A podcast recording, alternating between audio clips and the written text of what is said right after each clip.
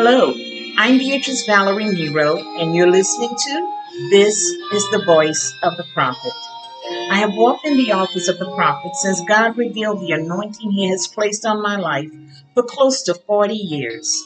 This podcast is a new territory that He has assigned me that I pray will be done as God ministers. The purpose of this podcast is to share the Word of God in a prophetic way under the anointing of the Holy Ghost as He ministers and speaks to my spirit as to what He would have me to speak to the listeners, you, His sons and daughters. It's also purpose to invoke open and honest conversation on the things that many people, especially Christians, don't want to talk about, which is racism in the body of Christ. I pray that God will use this podcast to enable us as his sons and daughters to talk about the elephant in the room that for too many years pastors, teachers, and leaders have tried to sweep under the rug. You can help and support this podcast by telling your friends, families, co-workers, church members, and everyone you know about This is the Voice of the Prophet and how easy it is to tune in through any podcast server through this title. You can also help and support this ministry through your love and prayers. You can reach me with questions and comments by email at amiteeagle at charter.net. That's A M I T E E A G L E at C H A R T E R dot net. And finally, you can always reach me at my website at thevoiceoftheProphet.strikingly.com. And remember, if for some reason the podcast doesn't come through or to hear previous episodes, you can always reach This is the Voice of the Prophet on every and any podcast server. Thank you and God bless you. Now let's get into the word that God has for us for this week.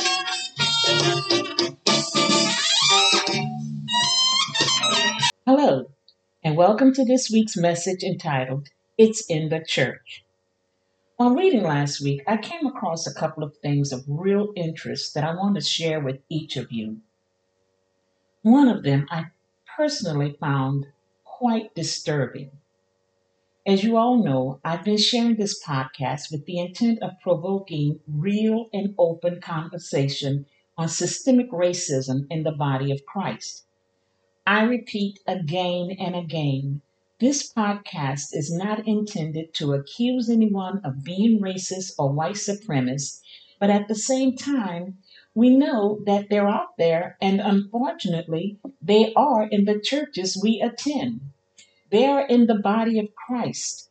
So, those who are listening are not racist, then why do I continually talk about racism? Because those of us who are not need to take a stand concerning those who are, especially in the body of Christ. What I have seen and witnessed in churches is not just an incident here and there, but true systemic, ongoing racism with the intent to strengthen white supremacy in the church, allowing it to be spread throughout this nation. They are those that are using the pulpits on Sunday mornings to divide the very body of Christ with the concealed purpose of black, brown, and non white people to be continually oppressed and kept underprivileged. The purpose is to allow the white race to have control over not only this nation, but the very lives of non white people with the intent to keep them subdued and underprivileged while the white race continues to advance and prosper. This has been the hidden agenda of many in the body of Christ since slavery, and it's time for it to be confronted. I must admit that there are some that are being manipulated to accomplish this end without realizing how the system has been maneuvered in that way. They've been taken in by the rhetoric of politics, false prophets, and those in leadership. They've been blinded by those that they've looked up to, believed, and admired for years, and are too deprived of perception to realize what is happening to them. But there are still far too many who are knowingly using Sunday morning services with the Word of God to accomplish their own personal agendas as opposed to what the Word of God is truly speaking and what He has ordained. I was reading a news article this week of a priest being removed from the church. The article reads as follows A Wisconsin bishop has taken the unusual steps of removing a priest from the ministry after he made a series of divisive remarks about politics and the pandemic. The Diocese of La Crosse said in a statement Friday that Bishop William Patrick Callahan has issued a decree removing the Reverend James Altman as pastor of St. James the Less in La Crosse, effective immediately. The decree will remain in effect for an undetermined length of time, the statement said.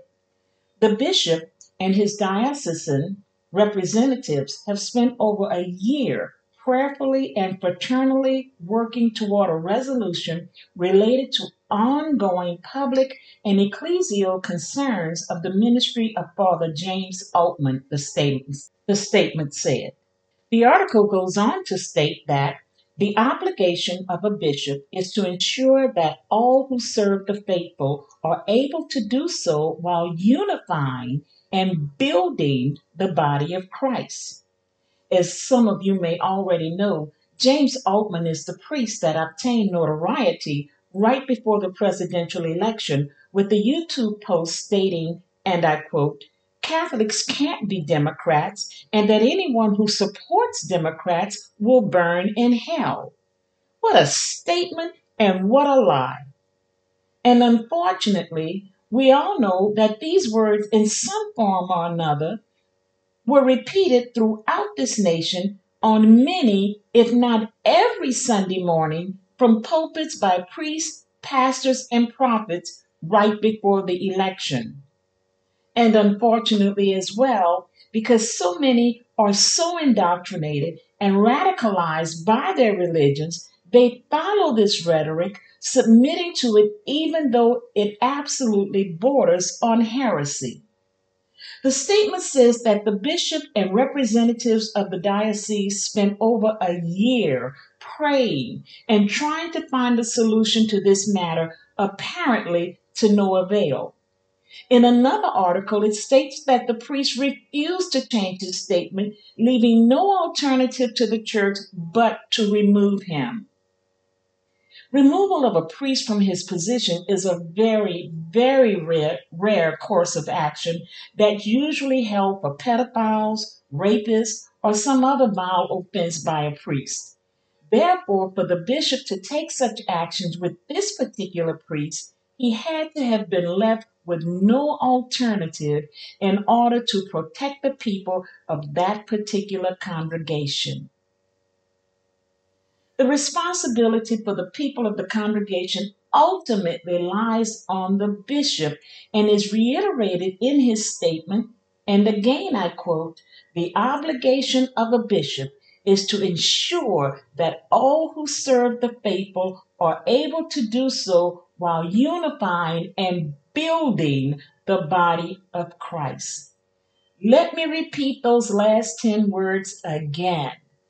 Do so while unifying and building the body of Christ. That is the responsibility of not only that particular priest, but every pastor, prophet, leader, and teacher in the body of Christ.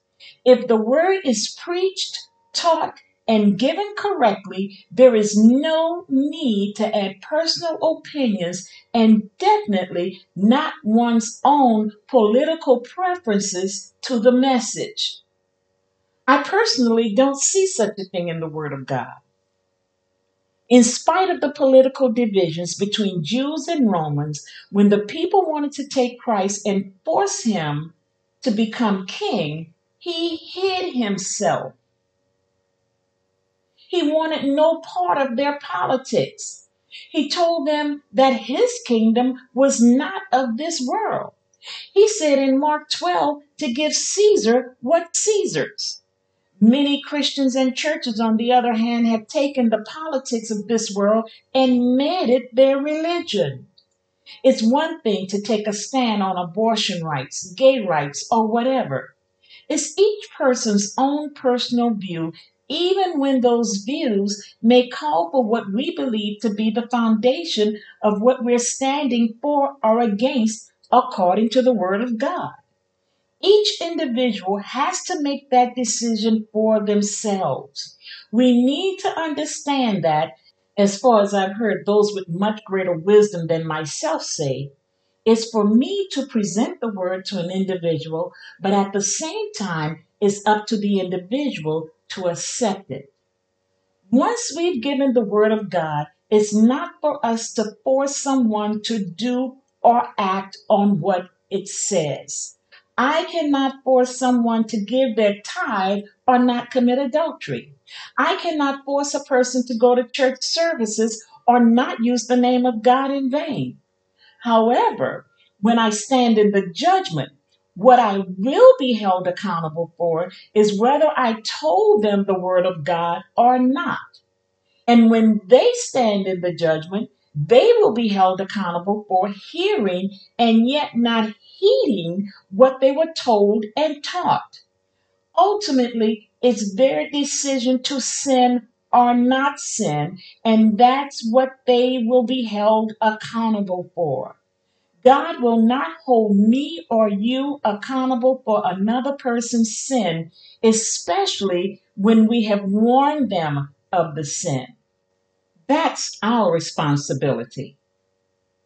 To have a pastor, preacher, priest, or whoever to stand and tell me that if I support one political party as opposed to another is first and foremost not his place, and it brings absolute division within the body of Christ. We are supposed to be a unified body, not a divided one, and division is what racism is all about. How do cults start? The Word of God says that a little leaven leavens the whole lump. Cults start with someone allowing a little, just a little control over their own beliefs and thoughts. It happens when an individual allows someone that they believe and trust to tell them differently from their own beliefs, even when they know they're right. They start by not questioning what's being said because they're too afraid and intimidated by someone else's standing or position. They then ignore and crush their own deep down inner thoughts and convictions to be a part of something that allows for control of their lives. And it starts with just a little word or statement here and there, which then evolves into an accepted lifestyle. However, when we have a one on one, personal, intimate, in love with Jesus relationship for ourselves, we're not so easily deceived. When a person's relationship with Christ is one where they're seeking Him daily, not just a quick prayer on the way to work, but definitely praying daily, reading His Word, and listening to His voice, one is not so easily deceived. One of the things that I say is that if I can spend an hour on makeup, I can definitely spend at least an hour talking and listening to my Father. I cannot say it enough. No father wants his child born deaf. There is no father who doesn't want his son or daughter to be able to hear his voice. It's no less with our Heavenly Father. He wants us to hear him. In Genesis 3 and 8, it reads, And they heard the voice of the Lord walking in the garden in the cool of the day. It was God's voice that they heard first and foremost. It was the voice of God, not the spirit or the presence that they saw, but the voice of God that they heard walking in the garden in the cool of the day. before anything else, before seeing the rainbow, before the fire and the cloud, even before seeing his glory, they heard his voice. So many of the people of God want to see, but first we must learn to hear. We want to see the blessings. We want to see the miracles. We want to see all these things that God has promised, but we don't want to learn to hear his voice. When we hear God for ourselves, then we won't be so susceptible to those who are trying to deceive us with their evil hidden agendas.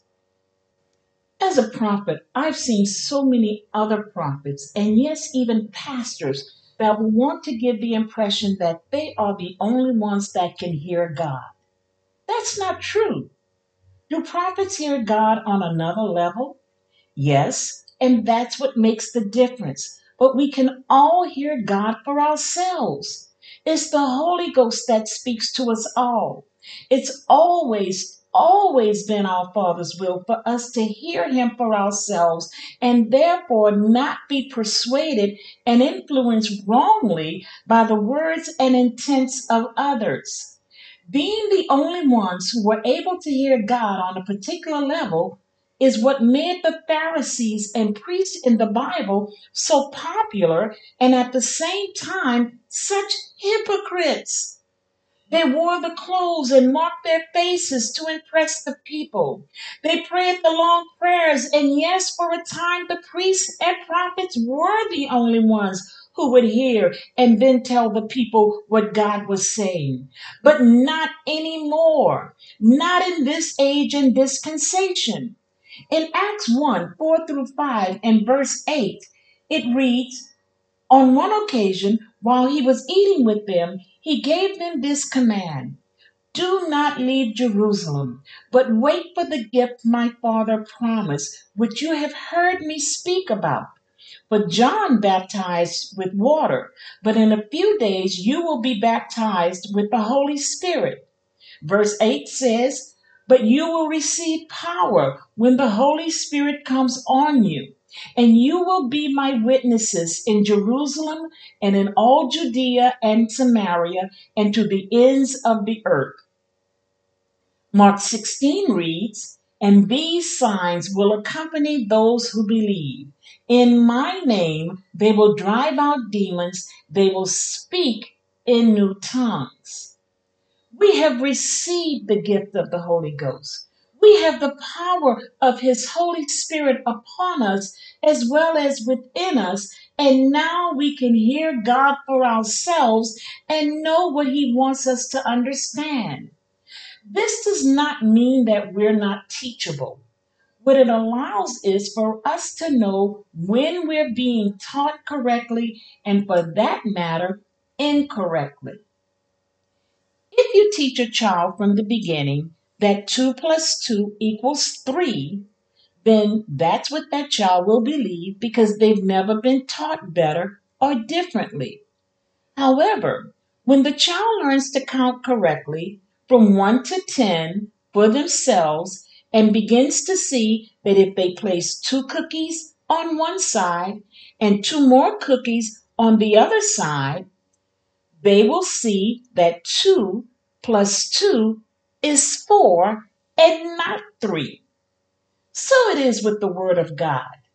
If we don't know better and learn better for ourselves, we will never understand better, which means that we will never be able to make the better choices. It means that we will accept and believe whatever we're being told, even when it's wrong.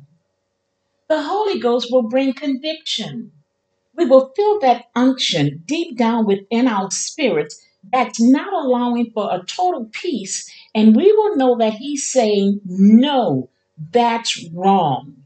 If we don't know for ourselves when something is wrong, then we allow others to teach and instill beliefs within us that God never intended.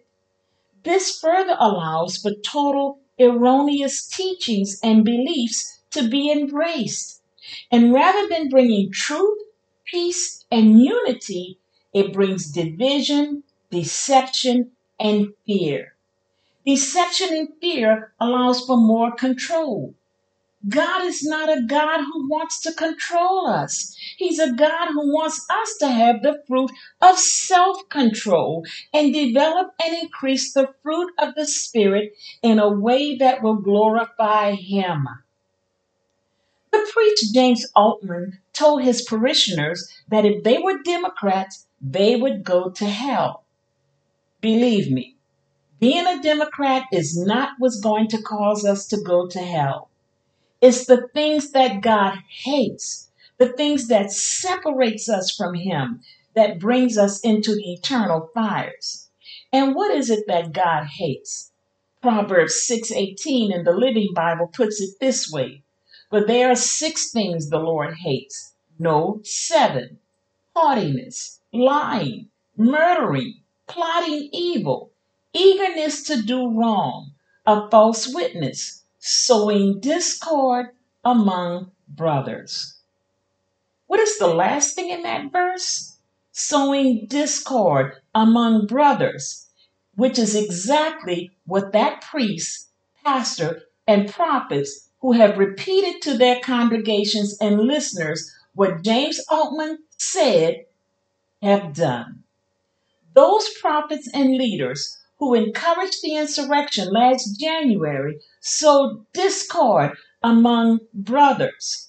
Those who stand in their pulpits and refuse to confront racism in their church and among their members are sowing discord among the brothers. And what they don't realize is that now they have condemned themselves to hell. The Bible tells us that God never intended man to go to hell. Hell was not made for man, but for Satan and his angels.